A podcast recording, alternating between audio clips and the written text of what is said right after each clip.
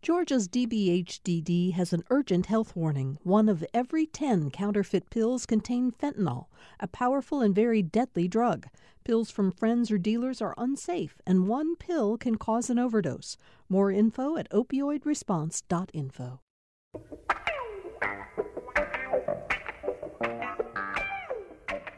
Welcome to Political Rewind. I'm Bill Nigut. Glad to have you with us as we start the week, the final few days of June before we move into the Fourth of July holiday later this week.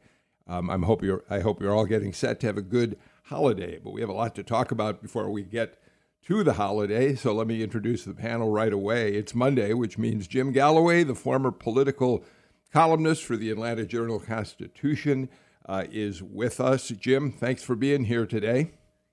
No, I'm looking forward uh, to, to the conversation. We've got a lot to hit up. We do, and um, one of the things we're going to, do, you know, you know how much our listeners love putting current news, political news, in historical context.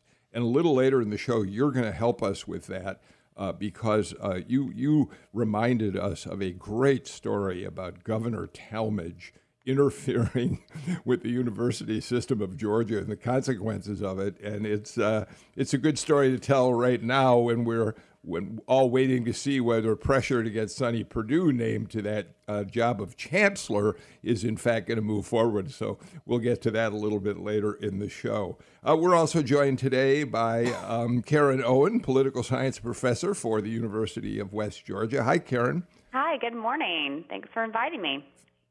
Have things slowed down a little bit for you now that uh, classes are well over and I assume grades are turned in, or are you as busy as ever?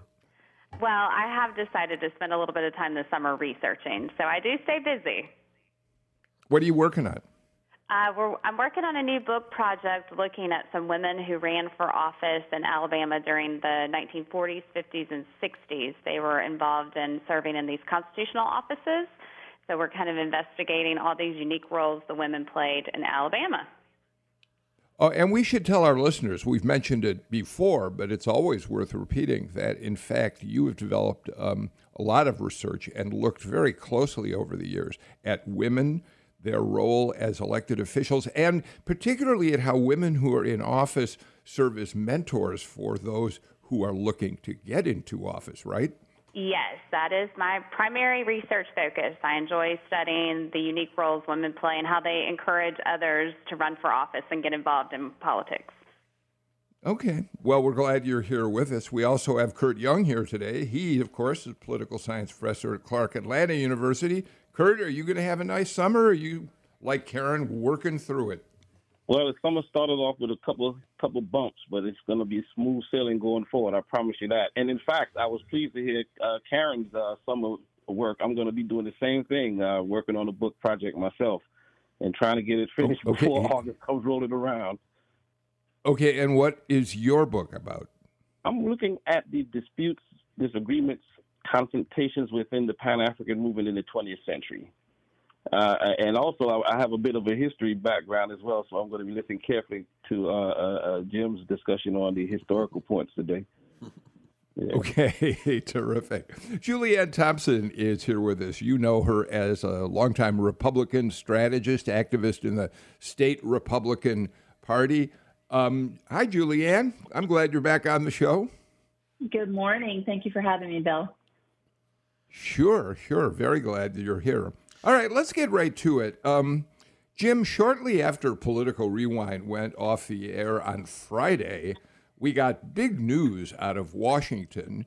Merrick Garland held a news conference to announce that the Department of Justice is filing suit against the state of Georgia over certain portions of the new Georgia election law. Garland had said a couple of weeks ago that uh, DOJ would be expanding its voting rights unit to look at state election laws that were being passed mostly by Republican legislatures this session, during these current sessions or just past sessions. And in fact, the first case he is bringing is against Georgia. Let's listen to just a little of what uh, Garland said as he announced this lawsuit.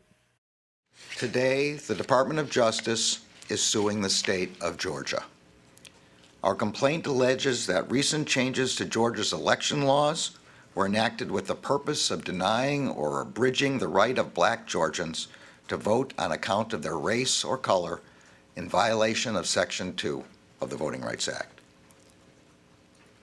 Several studies show that Georgia experienced record voter turnout and participation rates in the 2020 election cycle.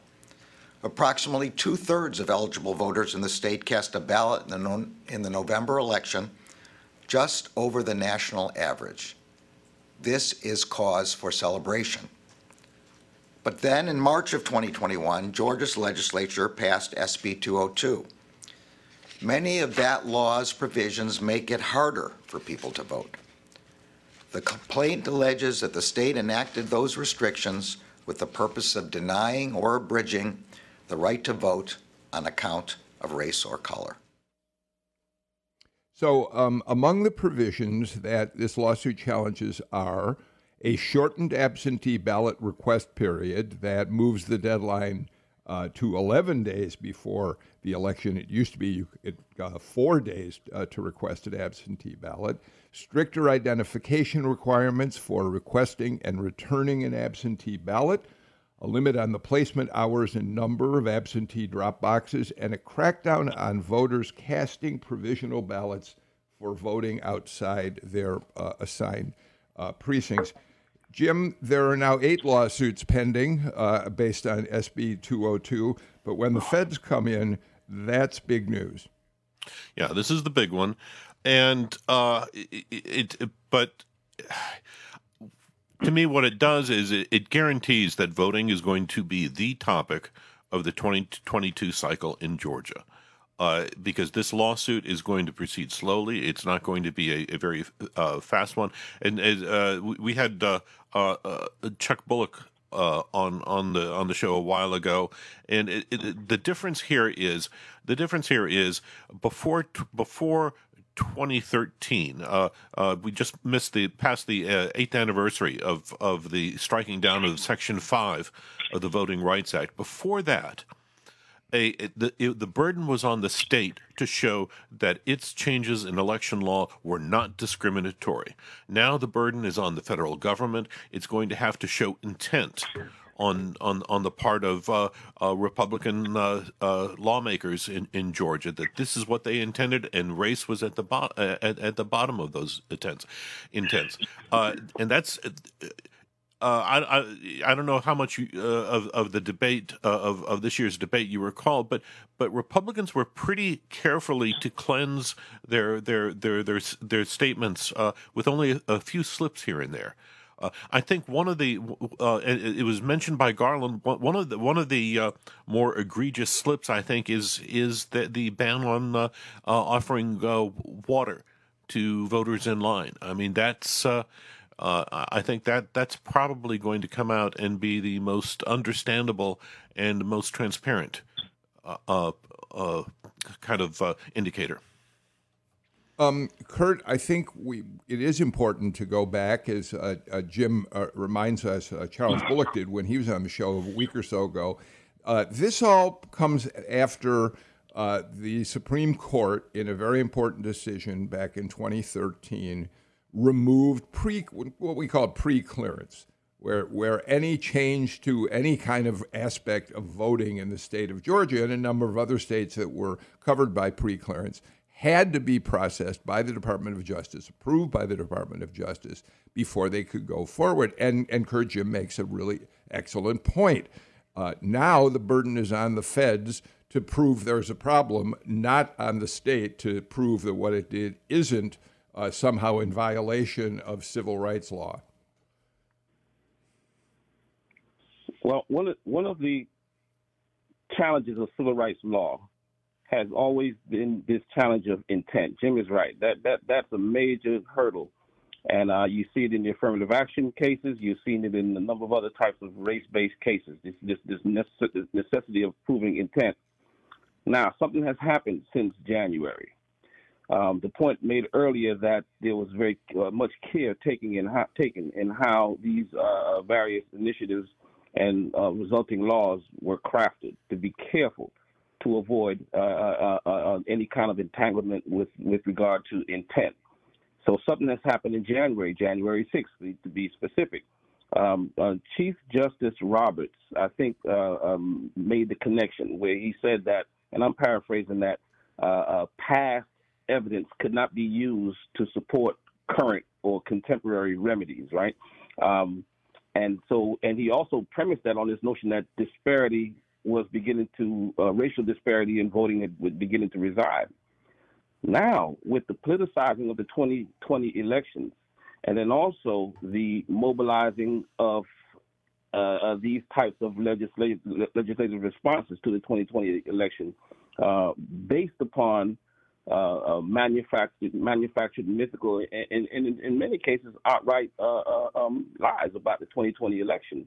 Now pretends to provide the evidence that Roberts was saying was not in existence anymore, and so uh, we're looking at uh, some very interesting waters in the in the upcoming um, months with regard to this case and how it connects to the 2020 elections and specifically what we saw occur in January.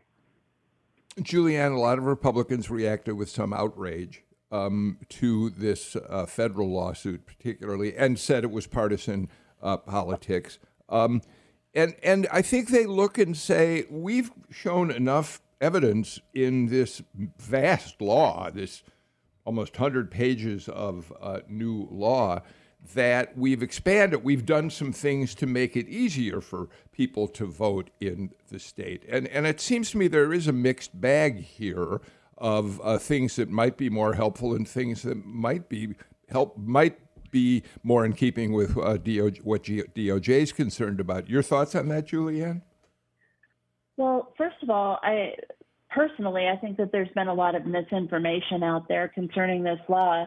Um, specifically talking about the water restrictions that, that Jim mentioned uh, a little while ago, there are no water restrictions as far as camp, as far as election workers giving out water to people that are standing in line.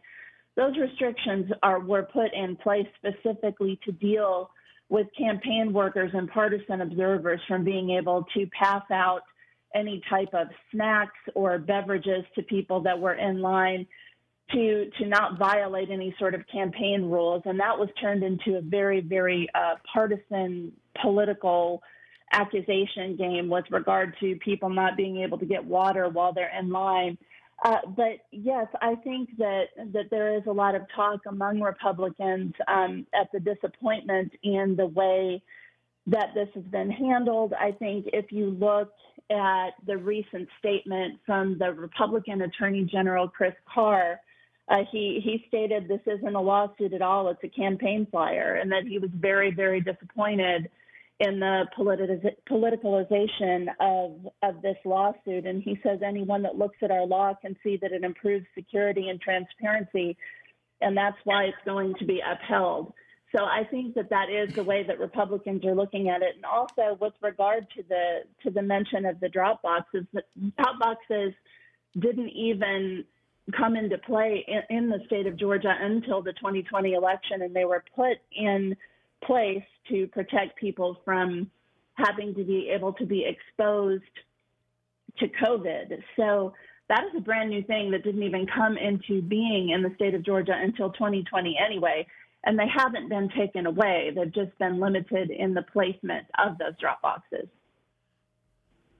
Karen? So, uh, you know, in the context of this current lawsuit, it is about the recent, you know, uh, Election Integrity Act.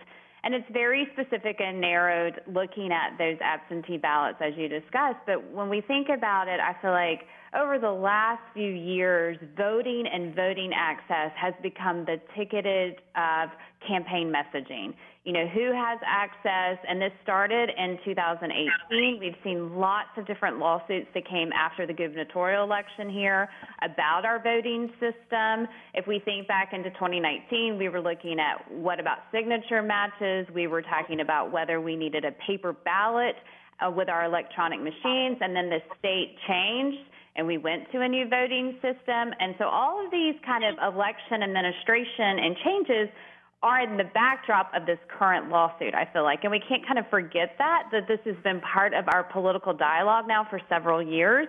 And then also, you know, when I think about when the legislature went into session in January, yes, they were coming off the heels of the 2020 November election and the runoff, but they were also looking at some polling and some ideas here in Georgia where people were concerned about, um, over a majority of Georgians polled in an AJC poll were concerned about ineligible voters casting ballots. They were not as concerned about limiting voting access. They were concerned about ineligible voters. They were talking about over half people were looking at wanting more safeguards. So I think the legislature was hearing some of that and acting upon it. Now, we could also debate about the process and how that worked, and I think that's where these lawsuits are coming into play, and we'll address and see if they can see that the lawmakers' intent was not about administration, but perhaps was really focused on limiting the absentee balloting process and how that would work. Yeah, Jim, a couple points to pick up on here, and um, I'd love your reaction. I mean, number one, Julianne uh, makes the point that uh, for the most part, she, Republicans believe this law uh, is about improved security, among other things. Well, you know, and, and, this becomes part of the problem here. We don't see any, we don't have any evidence that there was a need for improved security until uh, Donald Trump began uh, uh, insisting that the election was rigged against him. And the Republican uh, uh, meme that be developed and has been developing for some time now about uh, the enormous amount of fraud at the at polling places, which has never been proven to be true. So the underlying thinking about the law in some ways. Uh, on the Republican side of the aisle, their way of framing some of this is one of the reasons people seem somewhat suspicious of it to begin with, and and and that's a problem. Um, but Julianne is quite right. Uh, the drop boxes were um, put into place in 2020 as a way to help people during the pandemic cast a ballot. It was really a service that was offered to people now they've actually been uh, established in law as being uh, things that people will be able to use from now on. That's good.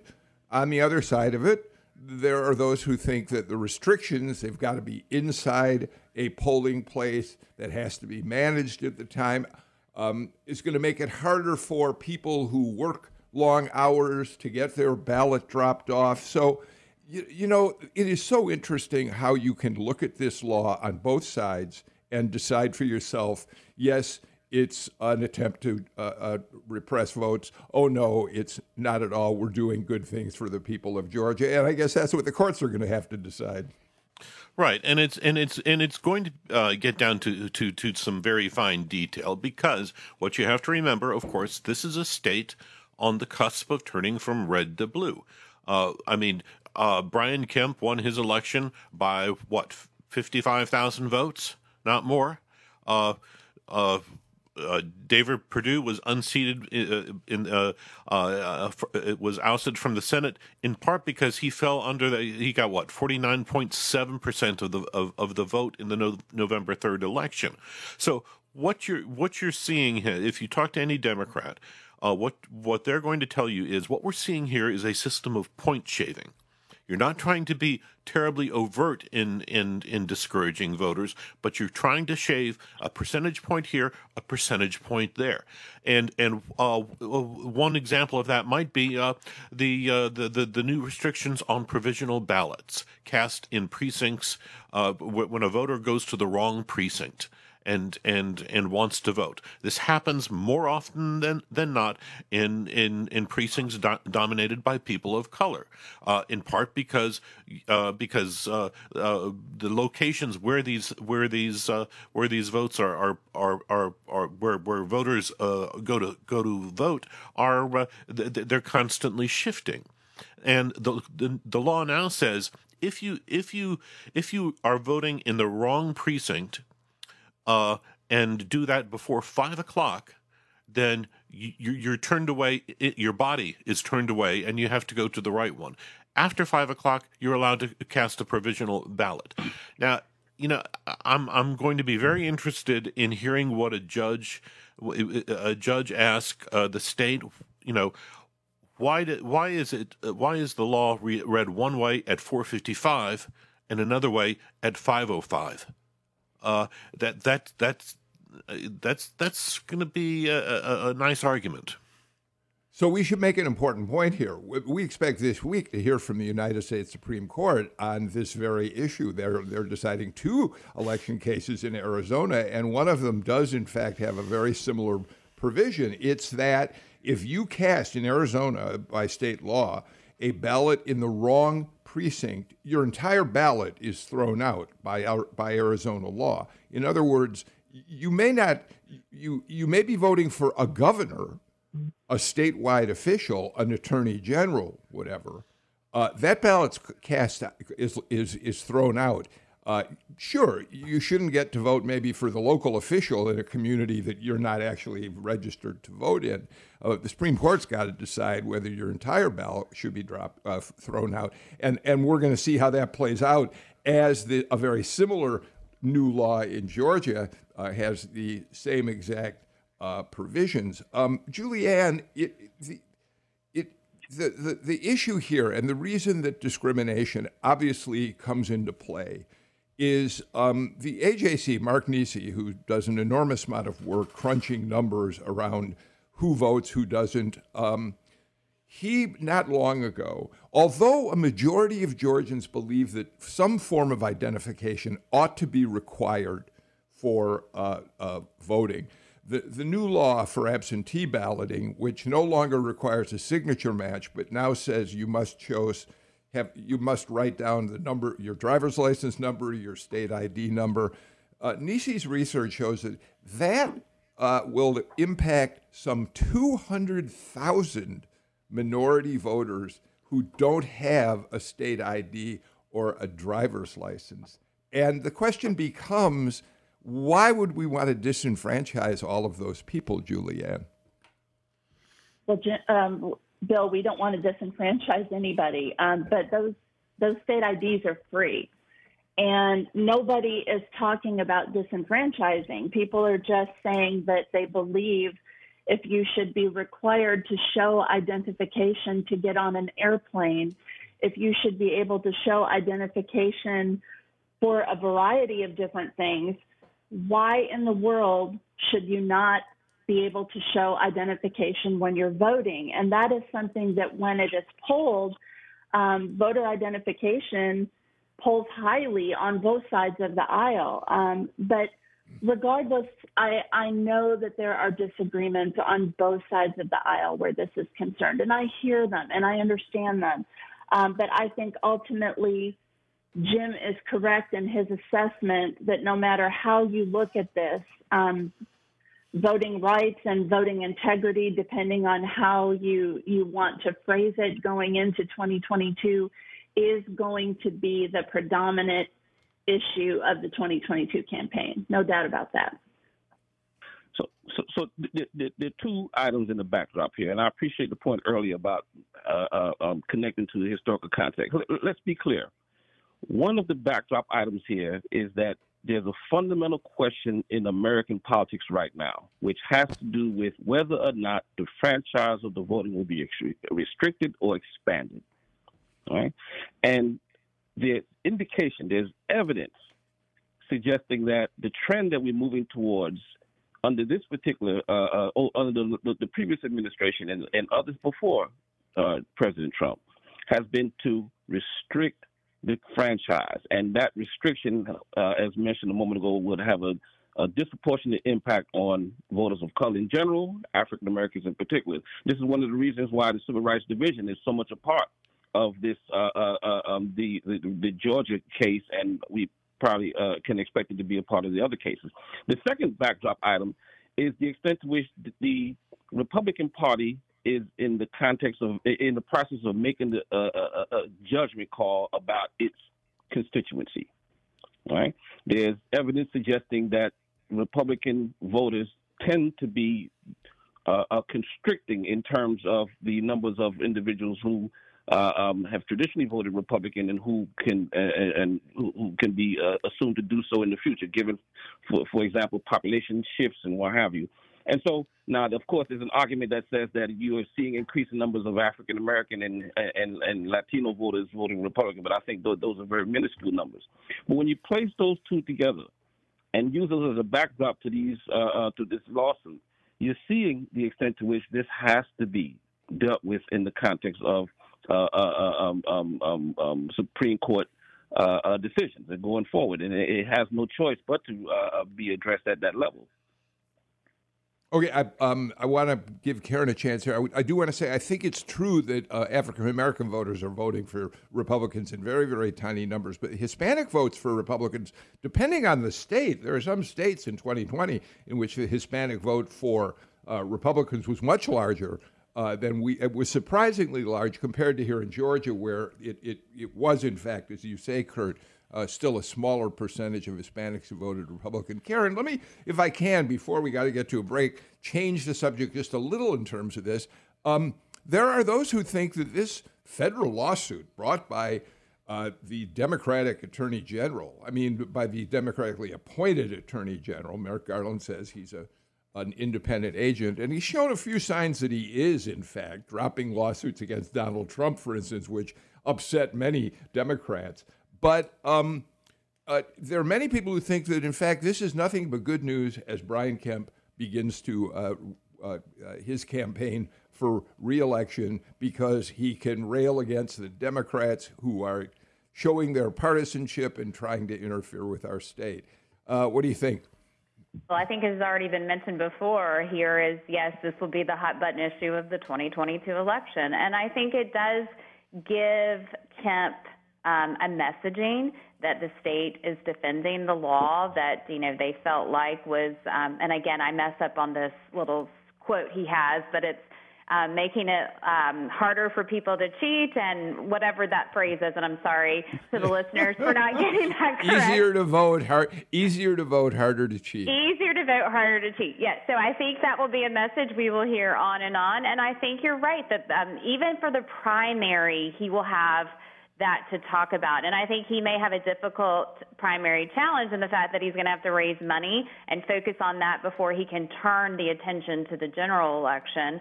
Um, but this will be front and center. And I think, as mentioned at the very beginning when we started the conversation, this lawsuit is not going to wrap up at the end of this year.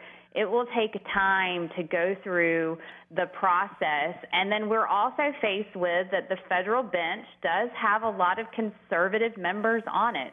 So it will be interesting to see how they interpret Section 2, particularly of the Voting Rights Act. How will they look at it since we don't have the other measures since the um, Shelby case? And I would just say one thing about um, the voter ID, just quickly, that may be another piece of the messaging in the campaign of 2022 because what do we think is, you know, part of what Kurt mentioned is that access, the voting rights, you know, like what part will voters want to hear about whether you need to show an ID, who has access, who is eligible to vote, because there's a recent Pew research showing that there's discussions about, you know, felony access to voting, a lot of other, you know, same day registration, things that were being addressed, I think, at the federal level in that Senate Bill 1 that last week uh, didn't come up for a vote and debate in the Senate. All of those measures, I think, are going to play out in 2022. Okay, let's get to our first break of the show. And uh, when we come back, we got a lot more to talk about with this panel. You're listening to Political Rewind.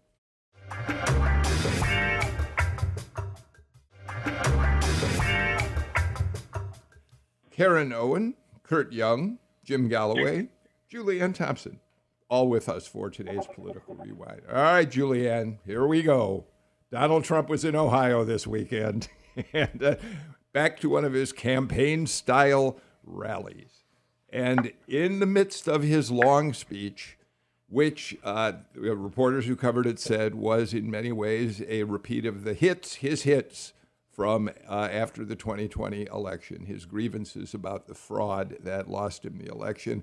He said this quote, Stacey Abrams, she said she won for governor.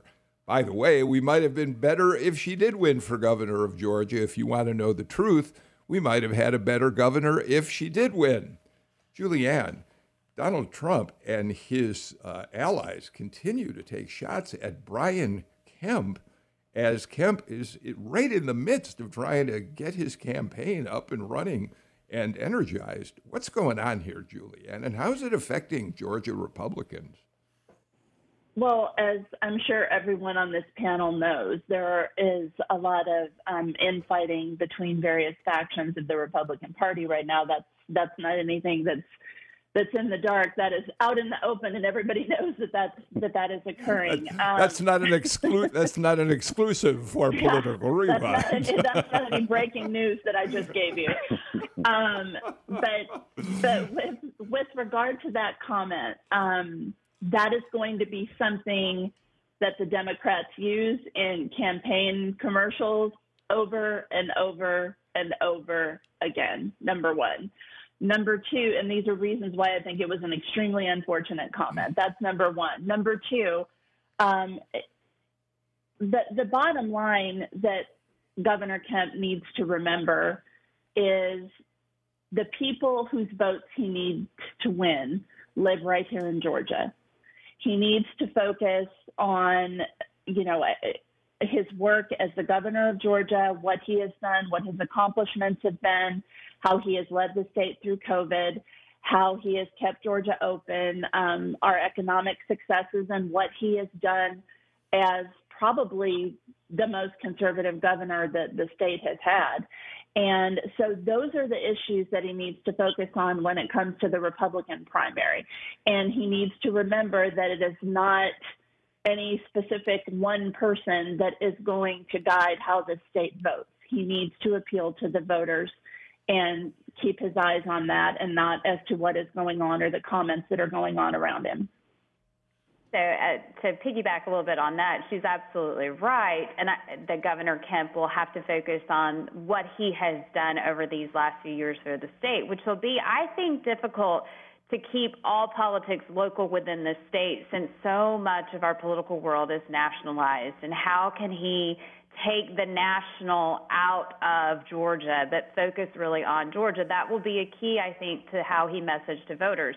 I also think Julianne is really correct that that soundbite will be used often in campaign messaging. But I think the interesting piece will be how will the Democrats really want to use that? And is that really what Stacey Abrams, if she announces, does she really want Donald Trump being her like voice speaking that she would be the best governor, right? I, I don't know if that's really, really who she wants to rely on, but I think it will be used. It will be a part of messaging in the primaries, and it will come out probably again in the general. Jim? Well, I, I, think Kurt had, had wanted to jump in here. Oh, all right, Kurt, go ahead. Go yeah, ahead, just, Kurt. just, really quickly, I, I find this fascinating. Um, two, two great points. Uh, remember, the discussion that swirled around the uh, uh, the runoff was the extent to which the uh, the words of, of President uh, uh, Trump perhaps might have discouraged Georgia Republican voters from turning out at the ballot. I'm wondering if we, we can see a repeat of that, especially given the uh, uh what seems to be the uh, approach that uh, uh, uh, former President Trump might take going forward in in time for the 2020, 2022 gubernatorial elections. Yeah, thank you. For that. Jim, let me, I, I, let me, if I can build on that, because I, I, think I think that's exactly right. I think we're really not going to see the impact of this until, say, maybe October of 2022 uh, and, and and and and and how uh, Donald Trump's attitude toward Brian Kemp uh, shifts, if it does at all. I, I think, but here's here's if you're a Republican, here's what you need to worry about. You need to worry about Donald Trump uh, uh, backing somebody against Kemp. But the other factor here is is uh, Donald Trump's pick for U.S. Senate against Raphael Warnock, which is Herschel Walker. And we keep seeing signs that this is going to happen, that he's going to come in. Now, is if if you know, it, it's it's a, it's going to be difficult for, for, for, for, for Walker to to win a Republican nomination, I think. But if he does, if he does, I think uh, you're going to see. You, I think a, a a a harsh attitude by Trump toward Kemp and a and a boosting of Herschel Walker that could discourage a lot of the Republican vote. I think. That seems to be to be quite correct. The Republicans could be heading down the same road that happened during the uh, the Senate runoffs in January, and that's by continuing to emphasize all these uh, conspiracy theories about the elections. They just discourage Republicans from uh, going to the uh, polls at all. I mean, that that strikes me, Jim, as as a, a real possible uh, situation here. But you know, Jim, here's the other thing. Um, we, we're continuing to see this campaign by Trump allies against Kemp. I think, by the way, you've got to give Kemp credit for doing what Julianne has suggested. He is doing what she said, staying focused. He's not getting flustered. He's not uh, flying off the handle. Not that that would do him any good, but he he does seem to understand that the only way that he's got a clear path is by not getting caught up in all the Trump yeah. uh, nonsense. Yeah. But what I was going to say, Jim, is you've now got you got Corey Lewandowski saying. What is who does Governor Trump think he is, believing he has right to be crowned for renomination? Now Rudy Giuliani's coming into Georgia to hold a fundraiser for of all people, Vernon Jones. Vernon Jones. There's an yeah. interesting pairing. I mean, Jim, the, the Trumpian uh, rebellion against Kemp is continuing, and uh, it doesn't look like it's going away anytime soon. No, and, and it's it's not in uh, the governor's control. Uh, be, uh, I mean, Kemp is Julianne's right. I mean, he what you can control is what you can control and and uh, he he can't he can't uh, he can't control Kemp can't control Donald Trump or the national dialogue. The other factor we have to work in here is it's likely you would have you're going to have Jody Hice. Uh, uh, it's a strong possibility you could have J- J- Jody Hice as a as a as the Republican nominee for for Secretary of State here. A strong Trumper, by the way, we should point out let's make that. Clear. But but if if I could just add add one one more thing, you know, uh, just practically speaking, uh, Corey Lewandowski is exactly wrong. A sitting governor, yes, he is he is pretty much presumed uh, he is he is pretty much guaranteed uh, a, a, a a, a the nomination when he runs for reelection. That is that's yeah. the case in every state in the union that has multiple term governors. Uh, thank you uh, uh, for that. Um, I'll tell you what. Why don't we get our final break of the show out of the way uh, so we can come back and uh, talk about a lot of other issues that are still uh, pending on our agenda for today. We'll do that in just a moment.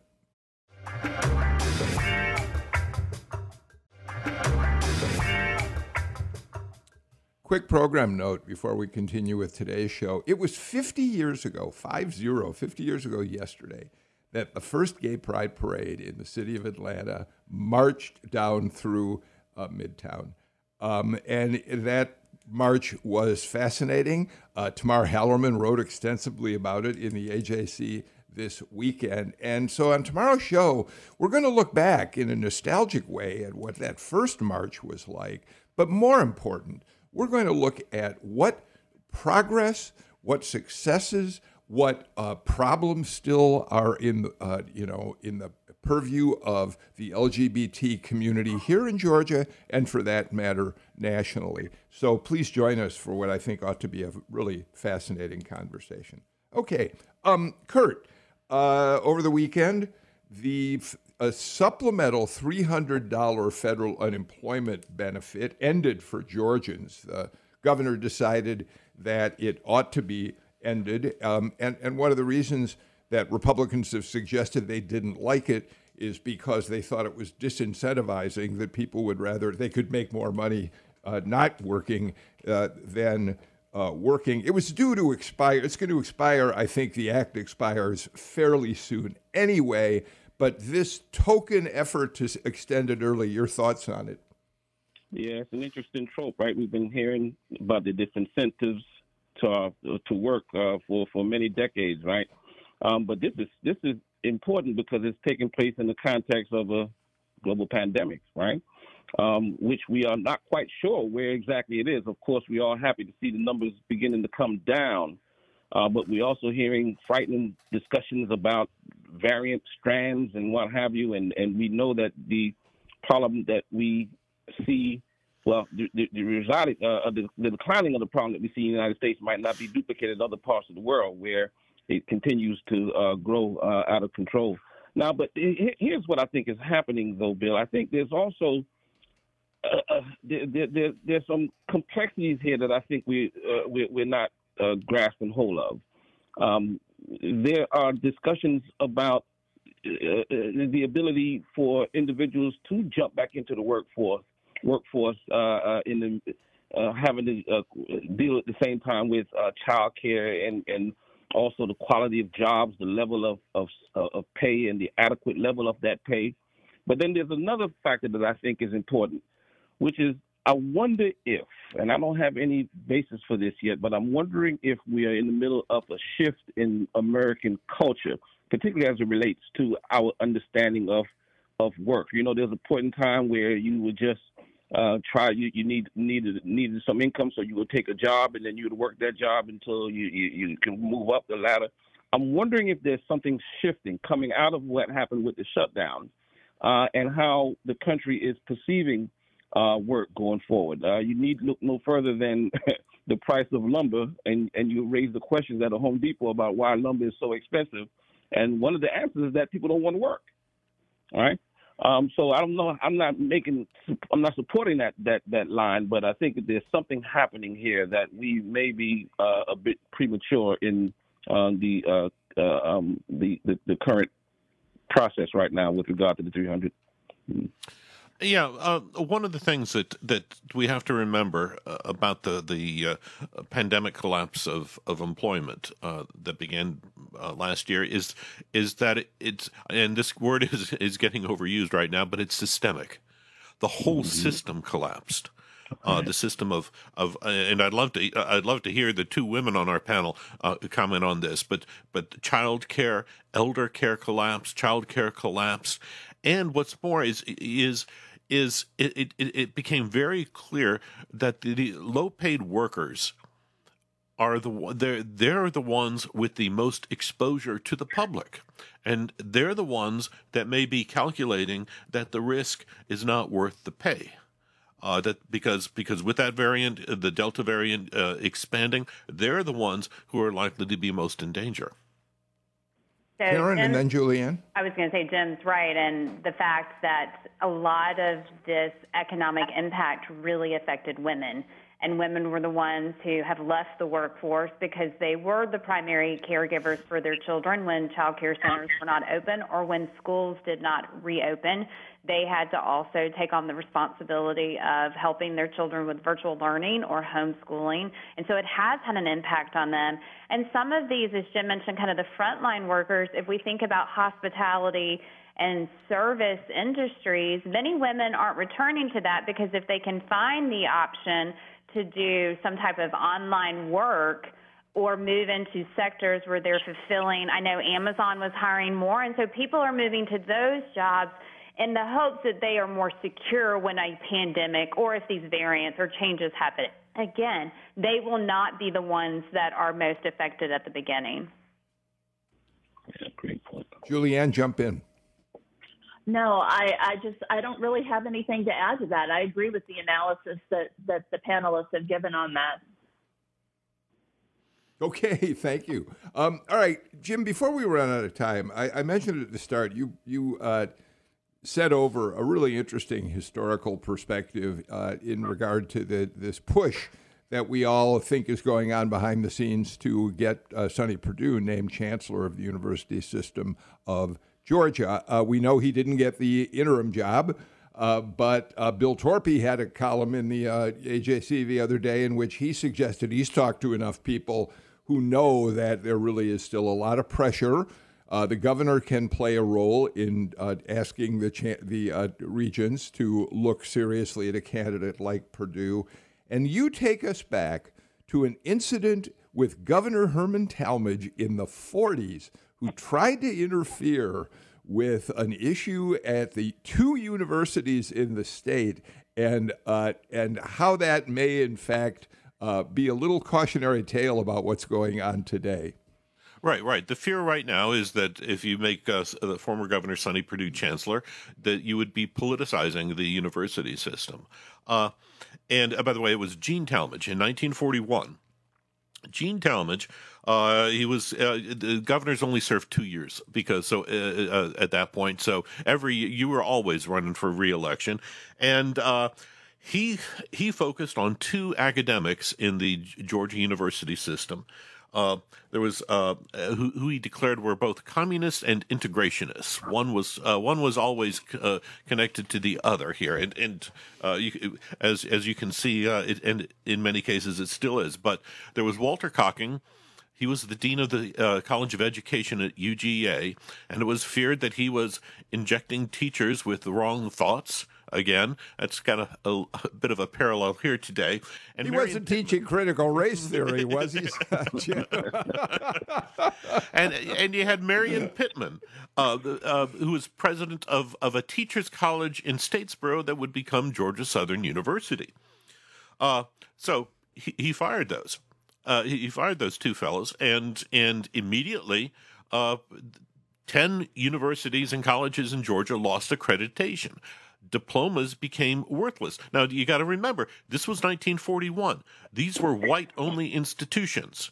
Uh, you know, the UGA wouldn't be be be integrated uh, for another two decades, but it it put a price on it, it, it put a price on uh, on on uh, inflammatory rhetoric, racial rhetoric, and and and that price was the value of a diploma that mommy and daddy were were paying for.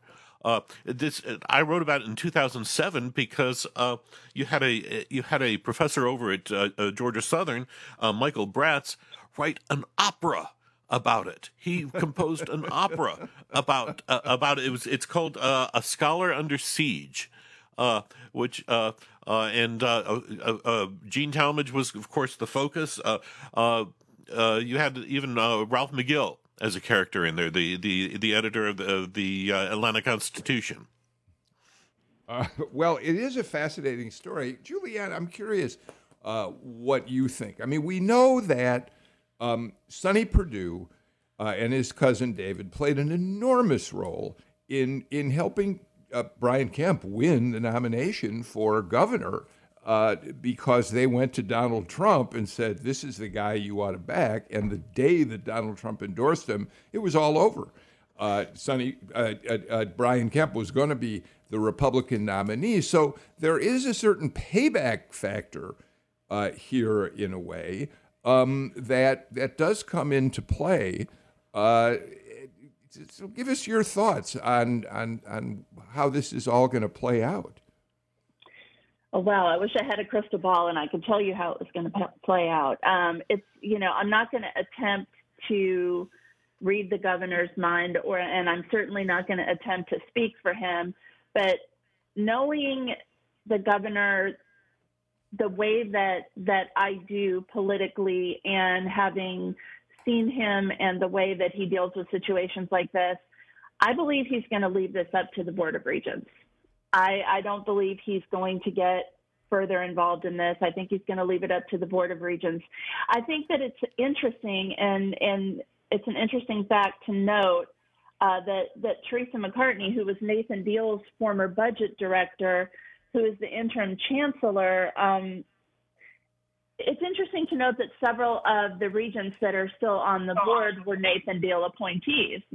So, and you know, I looking at the picture. Of course, I know that this was a picture that was put on the AJC uh, website by by Bill Torpy, but it is a picture of uh, Miss McCartney sitting next to Chris Riley, which of course reminded me about the Board of Regents that that are currently there that were appointed by Nathan Deal. So you have to wonder: is this is there a back and forth between the Deal people? and the Perdue people, what's really going on inside there? I, I don't know. I don't know how it's going to turn out, but I do believe Kemp is going to leave it up to the Board of Regents.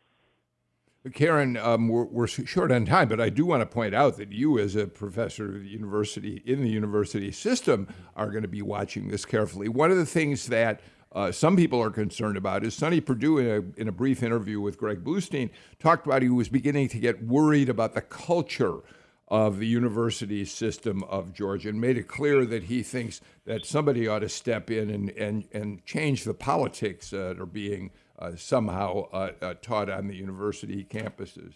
So I think there's a lot of discussion in higher ed right now about higher ed's place in America. Um, not only on the idea I think that was mentioned earlier about you know critical race and things related to race, but just also academic freedom, free speech on college campuses.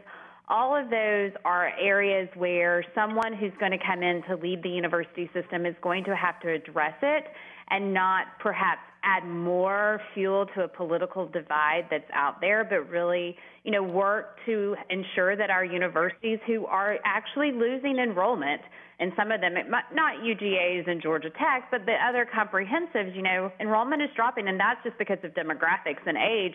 But you want to encourage people to continue to come to our university system because it's the talent that we graduate that becomes our workforce. And so anyone leading needs to be a part of that and thinking about that. I wish, I'm sorry, Kurt Young, I wanted to get you in here, but we are completely out of time. Uh, we'll just uh, uh, say we wish for you and Karen, as university professors, uh, the, the freedom to teach as you believe you should, free of politics in the months and years ahead. Uh, Karen Owen, Kurt Young, Julianne Thompson, Jim Galloway, thank you so much for being here uh, for today's show. Of course, we're back again with another edition of Political Rewind tomorrow. In the meantime, I'm Bill Nigut. Take care. Stay healthy. I wore a mask in stores all weekend because it just felt better to do that. But I'm vaccinated, so I'm feeling a little freer. I hope you uh, can do the same thing. See y'all tomorrow.